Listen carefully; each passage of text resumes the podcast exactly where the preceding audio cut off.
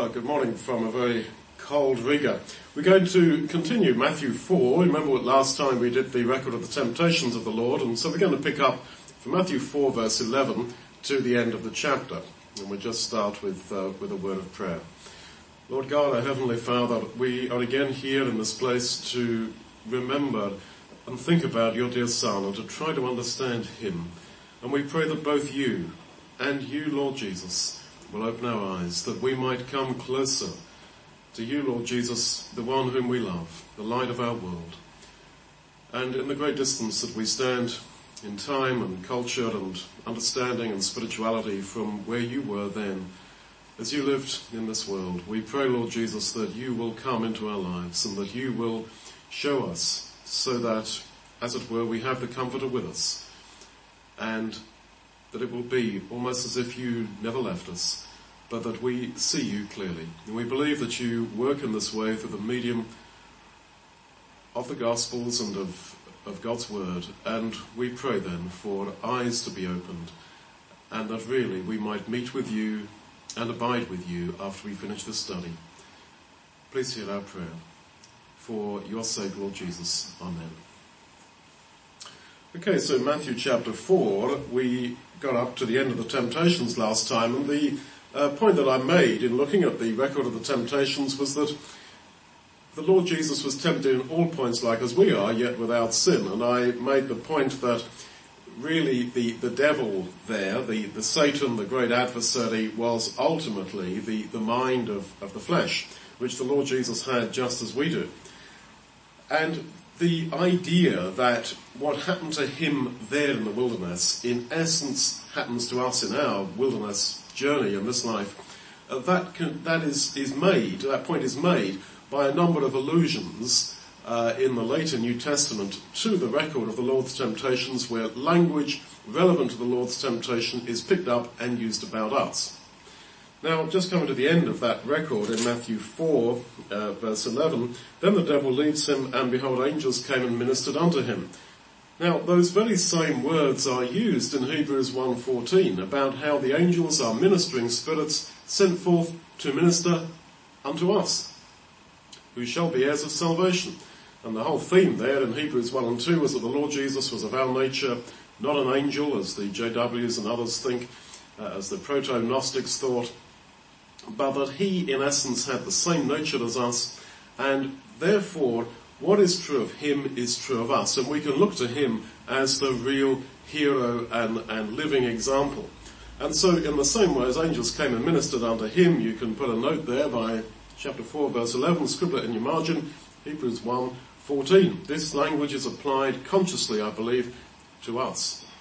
So in that sense, we are not alone because we have the Lord Jesus there in heaven as our personal uh, example and cheering us on and as our personal representative before the throne of the Father in heaven. It's a, a wonderful thing. It's a, it's a bridge between he as he was there in the first century, getting tempted and angels coming and ministering unto him. It's a bridge from there right over the centuries to our time today.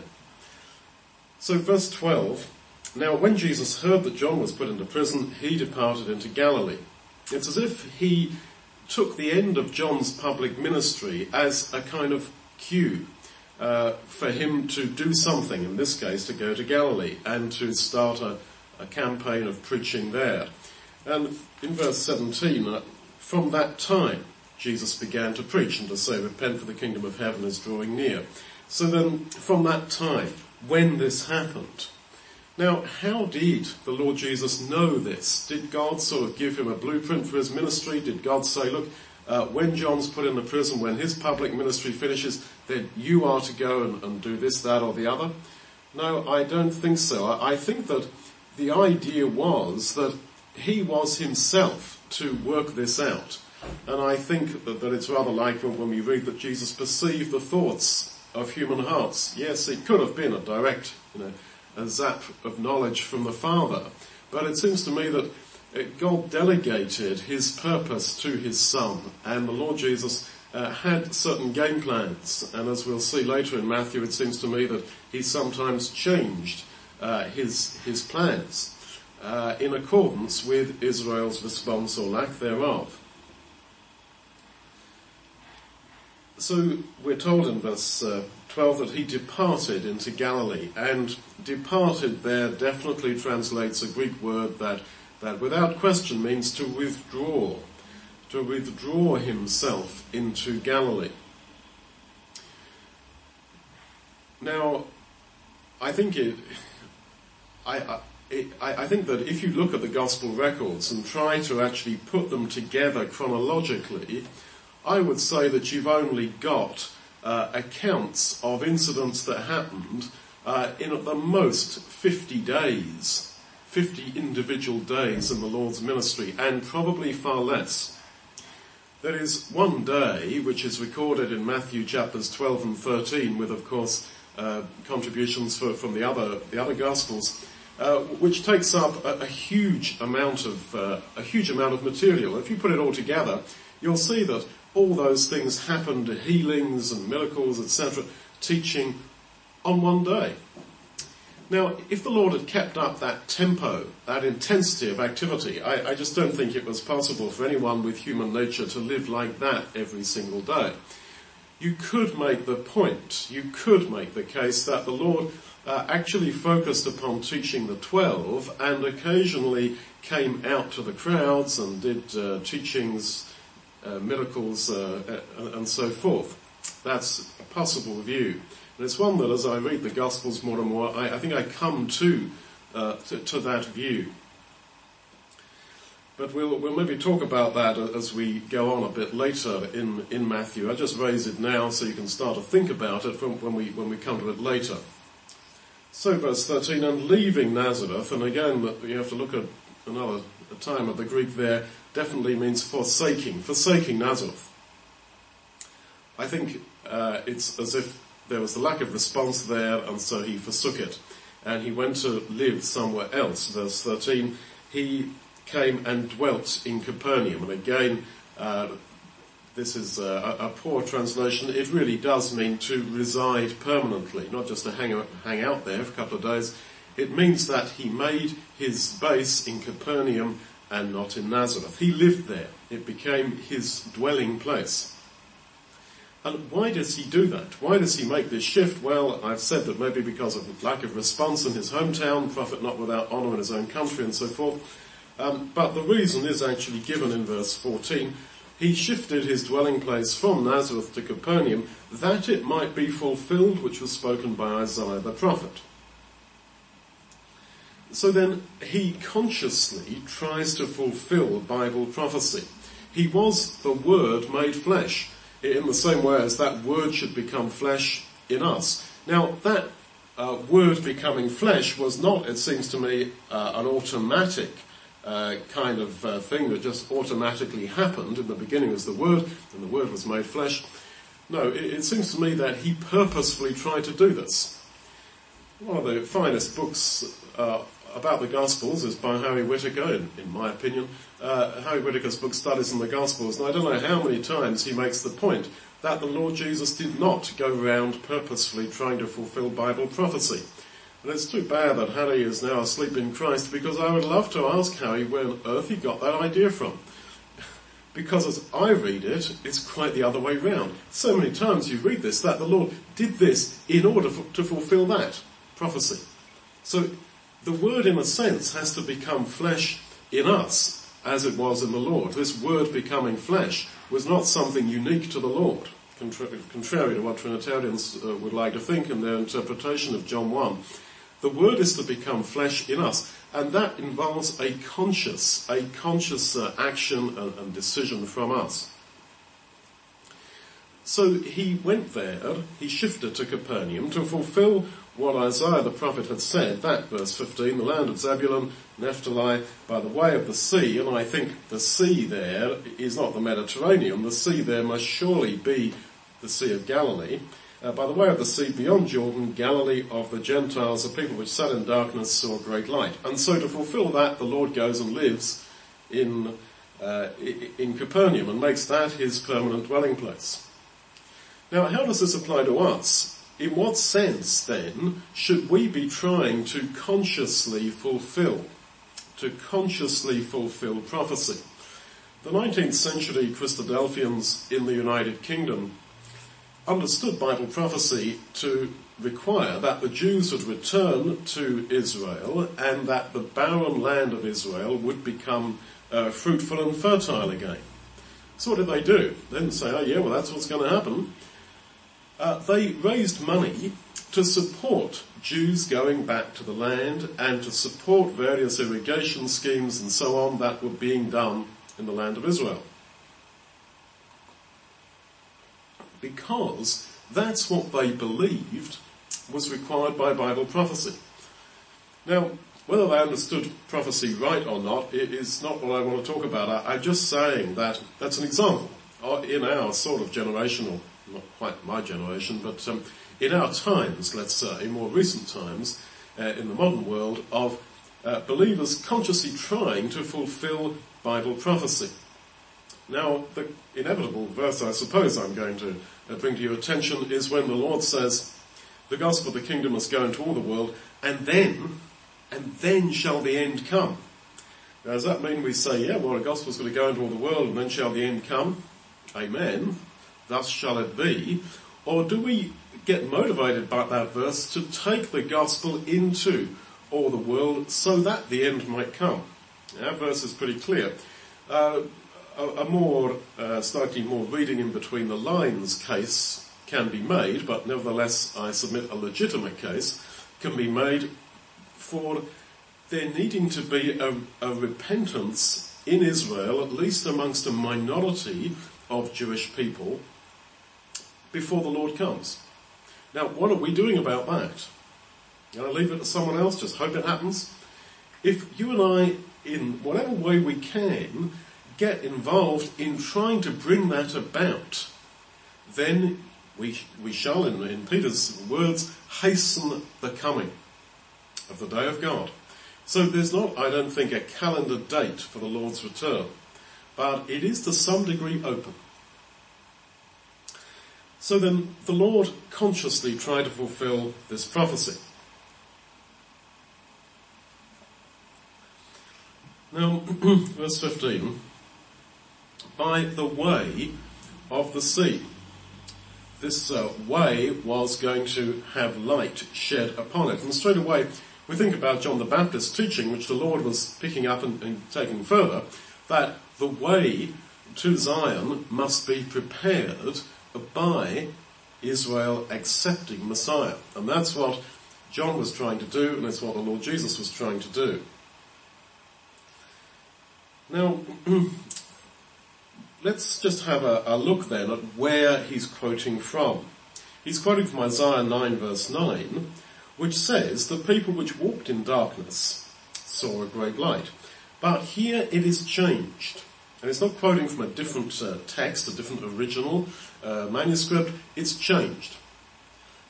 From Isaiah 9 verse 9, the people who walked in darkness saw this great light. This uh, says, the people who sat in darkness it's a change. Why the change? This is Matthew, under inspiration, writing this gospel. Well, if you go um, later on in uh, in Matthew, you'll see that, in fact, it was Matthew, chapter nine, verse nine, who was sitting, who was sitting uh, at the receipt of custom, and Jesus says, "Follow me," and he gets up and follows him. So Matthew's gospel, although it's inspired, is the gospel according to Matthew. This is Matthew's personal account of the gospel message. It's a transcript of how he used to preach the gospel. So Matthew 9 verse 9, you can scribble that in the margin there by 16, you know, I want to be a school teacher, but, you know, underline very neatly, uh, the word sat, the people who sat, and scribble down Isaiah 9 verse 9, and Matthew 9 verse 9. 9, 9 twice. Isaiah 9 verse 9, Matthew 9 verse 9. He saw this as personally relevant to himself, and so he just tweaks the, uh, tweaks the translation there a little bit. And this is a quite legitimate way for uh, Jewish people uh, doing midrash on the Old Testament. The point is that our presentation of the gospel needs to include something personal that this is what it means for me.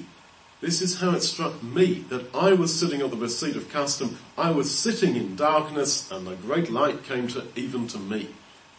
Now, this is reflected in the way that we present the gospel, not as a bold statement of fact, but there's got to be something of you personally in that message. You could say, but the message has got to be about Jesus. Yes, the message is about Jesus, but it is good news that I am telling you. And that inevitably involves an element of personal uh, testimony, as is said. Not to the point that the personal testimony pushes out Jesus so that the quote gospel uh, just becomes uh, a story about my life. No, it's a, a, story of the life of Jesus, ultimately, uh, as we see in the Gospel of Matthew. But exemplified the word made flesh in me, in you. And it is that, I think, which has uh, compulsion. It's that which attracts people. It's that which grabs people. That this fella, Duncan, or whoever you are, uh, Vladimir, uh, John, Sergei, Jose, who, whoever you are, that the gospel grabbed you and you're now telling it to the other guy next to you. And he sees, or she sees, how it affected you. Now, again, looking at the context there, the people who walked in darkness, going back to Isaiah um, chapter 9, what is this darkness that he's talking about? The people who sat in this darkness saw the great light, and the, uh, the light is clearly that of the Lord Jesus. Well, if you get back to uh, Isaiah 9, sorry, Isaiah 9 verse 2, I told you to write the wrong verse in your Bible, didn't I? I told you to um, write Isaiah 9 verse 9, it's Isaiah 9 verse 2, so there you are. You have to get your Tipp-Ex out. Uh, Isaiah 9 verse 2, I'm, I'm sorry about that. Um, been writing your margin, Duncan, sorry. Uh, Isaiah 9 verse 2, people that walked in darkness have seen a great light. Okay, so then the, um, the light is Jesus, and what's the darkness? Well, have a look at uh, verse 1. The darkness will not be like it was at the first. Then going back to chapter 8, verse 20, to the law and to the testimony, if they speak not according to this word, it is because they are them for whom there is no dawn. And I think the AV is wrong there because there is no light in them. Uh, following quite a few other translations, it says uh, they don't speak according to, to this word because there is no dawn for them. There is no light ahead. They are condemned. And verse 22, talking about this condemned group of people, they, verse 21, they shall walk around uh, in, uh, in darkness, cursing their God and looking upward, and they shall look upon the earth the land, and behold trouble and darkness, dimness of anguish, and they shall be driven into darkness. This is very much the language of condemnation, of the condemned being driven away from the judgment seat. That's quite a theme in Bible teaching about judgment and condemnation, and into the outer darkness. So clearly, being in the darkness here means that you have been judged and condemned and sent out. Now to those people who have been condemned, there arises light, to quote again from a psalm that is relevant to this, there arises light even in the darkness. Now, I'm not talking about a second chance, so you can come to day of judgment, get condemned, and you, you get another, another crack. No. What this is saying, as I understand it, is that in this life, you can sin, you get to a point where you are condemned, but there is the light of Christ. Now, in essence, whenever God and man uh, meet, there is judgment. And you can be condemned for your behavior right now. The judgment is not uh, only to come. The essence of judgment is now. We make the answer now. And you can receive condemnation for your life, for your sins, etc. in this life. Classic example is Peter. When he denies the Lord, he goes out with bitter crying, and we might add gnashing of teeth, uh, but with bitter crying into outer darkness, away from the presence of the Lord. This is exactly the language of condemnation. But he repented and he will be saved and be in God's kingdom. So, you see what I'm saying? If you see the seriousness of your sin, you will realize that I should be condemned. And I am condemned for my sin. But now we can change the verdict.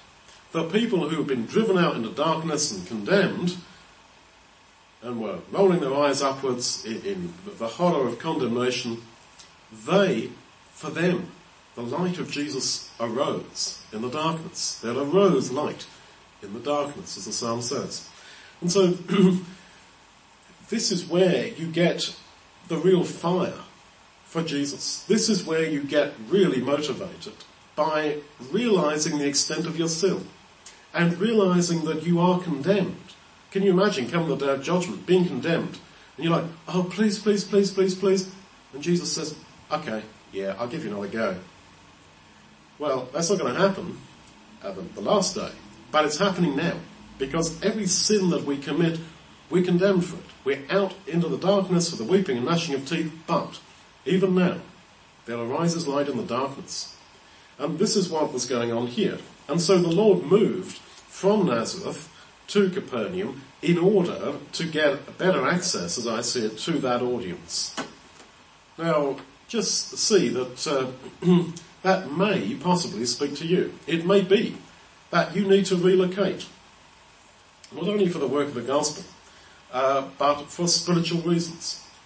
And see, so many people uh, put their career, wealth, income, etc., uh, education even above spiritual things, and they geographically relocate into isolation, and it doesn't do them any good at all, and often they lose the plot.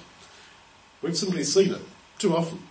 Uh, and so, in the eyes of the world, this may be foolish that you're staying around the church, that you are moving somewhere, proactively moving somewhere, taking a career break, doing something that is not going to be uh, for the best for, for you in, in secular life, but you're doing it for spiritual reasons. It may not be your calling, but you have to make that, so that choice, but it may be. And it was for the Lord, as I, I see it.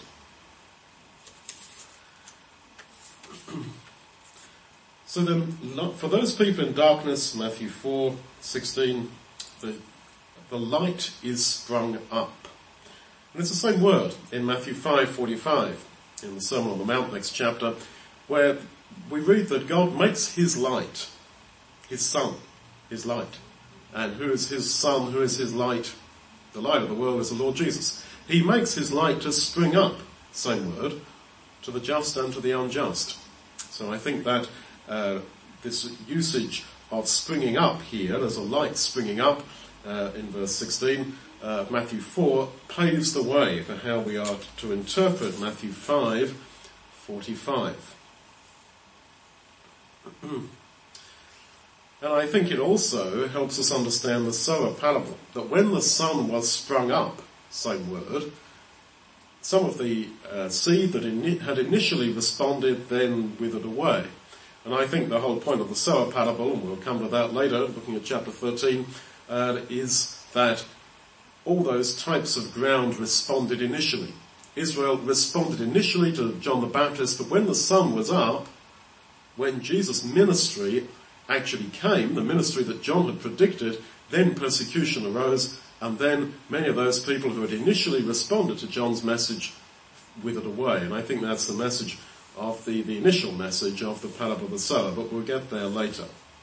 So he says, verse 17, from that time onwards, repent because the kingdom of heaven is at hand. Now this is exactly, Matthew 3 verse 2, exactly the message of John. He wants to show uh, word for word the continuity between John's ministry and his own. The idea is that if people had repented and had really accepted John's ministry, then the way the road to Zion would have been prepared and the glory of Yahweh would have come to Jerusalem. And it seems to me that Israel did have the possibility of accepting Jesus as Messiah. You may say, what about the cross? Um, this is the whole difficulty in trying to uh, understand God's plan, the God who knows all possible futures. Uh, it seems to me that there were various possibilities that Israel could, of course, have accepted Messiah, Jesus as Messiah. They didn't need to crucify their king. This was obviously not God's will that they should do this. God in his wisdom foresaw what was going to happen. uh, and yet there was the real possibility of repentance uh, leading to the establishment of God's kingdom there and then, if they had accepted uh, Messiah. now, repent. Literally, the word means to rethink. In French, it's very clear, or Latin, uh, re, again, pente, to think. Pense in, in French. So, to rethink. Repentance is ultimately in the mind. It is a rethinking. It is a thinking again. It is, as we all know from experience, doing something or being something and then stop. You rethink that and you recognize that that is wrong. So then it starts within the mind and very often uh, we're told someone's not repentant because we haven't seen action. Well, it's not for us to judge actions. Uh, we are to accept if somebody says, I have rethought, I have repented um, of a, a position or, or, whatever. Typically you see this in cases of marital breakdown when a second or third or whatever relationship has been formed and sometimes the demand is made that they must quit that relationship. Well, repentance is a rethinking. Just bear that in mind. Repentance is a rethinking. And it is not for us really to judge the, uh, sorry to say, but the, the affairs of, uh, of the human heart. It is not for us to think we can look inside the mind of another and to see if they have rethought or not. If they say they have, then I see we can do nothing else as people who cannot judge in the sense of condemning. Uh, I see no option but to, to accept that. So repent, because the kingdom of heaven, the AV says, is at hand, but the idea really is it's drawing near, or it is being drawn near. So if Israel had repented, then the coming of the kingdom would have been drawn near. As I said earlier, I don't think God necessarily works to calendar dates. It all depends. You know, when the gospel goes into all the world, then shall the end come. And in a number of the parables, when the fruit, which is clearly spiritual fruit, when the fruit is ready, then the harvesters are sent out. Then the Son of Man comes. So then, repentance would hasten the coming. Again, to use Peter's words, 2 Peter 3, uh, of, of, the, of the day of God. And so who is the, uh, the kingdom? The kingdom of heaven, the kingdom of God. Well, in one sense it is the kingdom that shall be literally established on earth, but in another sense the kingdom is the king of the kingdom, Jesus. Remember in Luke 17, uh, 21, he talks about himself as the kingdom of God. The kingdom of God is a title for the Lord Jesus. In Judaism, the kingdom of God was a title for Messiah.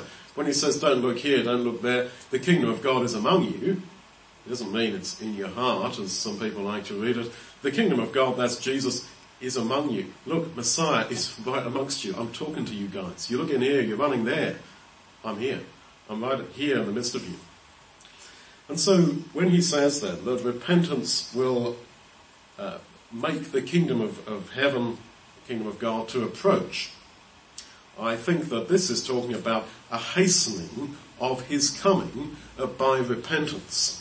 And I have said earlier that it seems to me that there must be some repentance in Israel uh, amongst the Jewish population to uh, predicate, to, to bring on the coming of Jesus. But I think it is also so that amongst the last generation of uh, spiritual Israel, of God's people, there must likewise be that repentance and yet instead of getting on with that, it seems that the community of believers are endlessly chasing their tails over the, the finer interpretation of Bible verses, arguments with each other, separation from this one, can't work with that one, and uh, so on and so forth. When actually the essence is personal repentance, communal repentance, and getting the gospel out into all the world. And this will make the kingdom to approach. And as I say, at hand is uh, is a poor uh, is a poor translation really. So Jesus walking by, and the Greek really means walking around. It's like he's walking, going on a hike all around the Sea of Galilee. He sees two brothers, Simon Peter and Andrew, his brother, throwing a net into the sea, and he says to them, "Follow me." Right at the most inconvenient point. And so often, is that not the case? It's a bit like your cell phone, right? Your cell phone always rings at the most inconvenient time. And so the call of Christ comes to us often at the most inconvenient time. At the worst possible time, you're in the middle of giving a talk and ring ring, your cell phone goes. When that happens to me, I'm sure it happens to you, I, I try to remind myself of, of the Lord's call of men. Just as the, as the net was right, you know, in midair. That's the impression that the, the, the passage is giving. And then, hey you. No, no, I'm just throwing a net into the sea. No, hey you. Right now. You come follow me. As if they were to let the net drop. Let all that stuff go and follow me. Now he calls these people, verse 19, he says, follow me and I will make you fishers of men. I will make you. You could say that one intention of our calling to the gospel is to bring others to the kingdom. Now that does not mean that evangelism is the be all and end all. I would accept that some people are more cut out for it than others. Uh, but it is also so, I do believe, that we are each to be a light in this world, and a light gives light to someone. And although there are denominations like the Jehovah's Witnesses where evangelism becomes the be all and end all, that, that is basically all you're supposed to achieve, basically, um, they've got the balance totally wrong. But bear in mind that one element, one element, not the only element, but one element in God's whole intention of calling you and me is to make us fishers of men so that we can bring others to God's kingdom. And so in trying to make sense of your life and how the Lord is working in it, be aware that actually He is working like that to use you, uh, to bring others to Him. Now, looking at the Greek word translated fishers, it's actually a form of the, of the Greek Greek word hals, which is translated salt. And uh, the Greek word for fishers is uh, halios, literally a salty one. You salty ones, you are to be the salty ones of men. You, again, you have the stage set for the Sermon on the Mount. Just a few verses later, Matthew 5:13, we're going to meet the same word. You are the salt of the earth. And so in a sense, the salvation of others depends upon us. That we are the salt of the earth and we are the ones who bring them out of the sea of nations into the boat and to the day of judgment when the good are, are accepted uh, and the, the bad fish are just cast back into the sea. Go back into the world. That's the, uh, that's going to be the, the, the condemnation share in Babylon's judgment. You wanted to be in Babylon, so be in Babylon, uh, etc.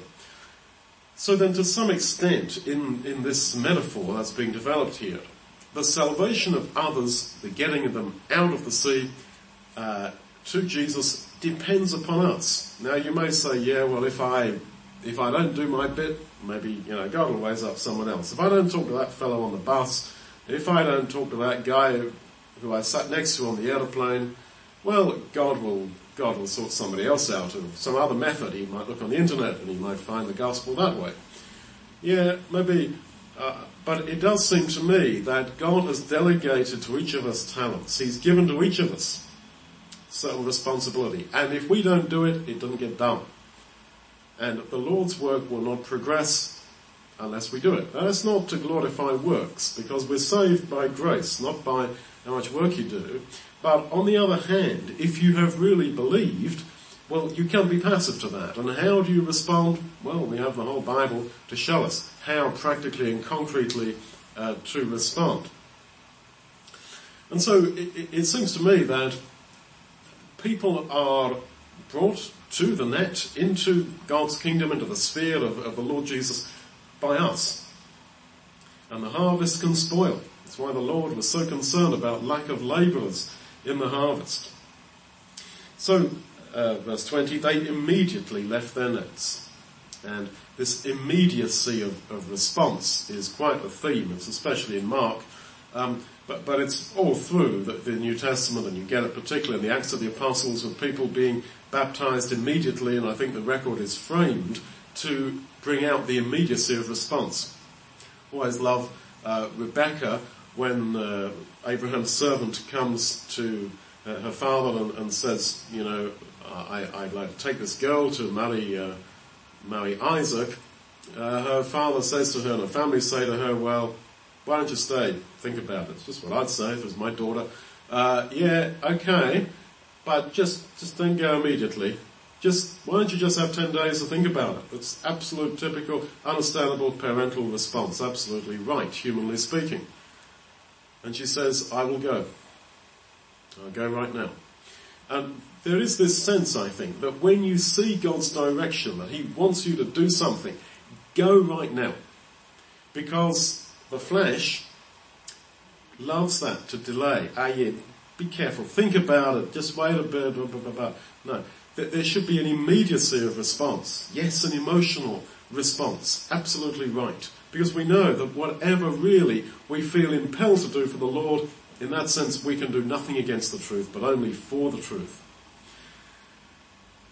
So then they left their nets, and then in verse 22 they leave even their boat and their father. It's funny that uh, that Greek word translated to leave, they left their nets, their boat, their dad, it's the same word translated to forgive. The idea is to just let it go.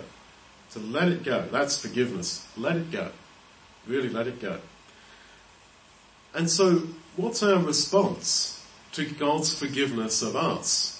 It's to let go secular life. I don't mean to live irresponsibly, but to let go all the things that would bind us to a life that's uncommitted to Him. Now, verse 21, there were some other fishermen, James uh, and John, and they were mending their nets, and they do the same. They immediately leave and follow him. They were mending their nets. So although these people uh, clearly had, had, had, contact with John the Baptist, uh, and uh, you know Jesus didn't just rock up and say, "Hey, you follow me," they obviously had some level of knowledge of Jesus to do this. The point is, they weren't planning on doing it there and then, because they were mending their nets. They were intending to go on fishing. It's not. There's no theatricism here that the record is just made to look as if they immediately left. No, they intended to go on fishing. That's why they're mending their nets. The call of Jesus that comes to us is in essence no different to the call that these men had in the Galilee of the first century. The Jesus who walked around the Galilee of the first century calling men and women. Uh, these men and women who left all and followed him. Uh, these are not simply historical characters. These are there so that you and I uh, can see in them a pattern for ourselves because we as large groups as we are here in Riga or, or small groups as maybe you are or ones and twos as maybe you are uh, watching this presentation, we are all no less called to follow him. Now, in their mind, there would have been all kinds of excuses, but they realized there was something in him I must follow. I must leave all this behind.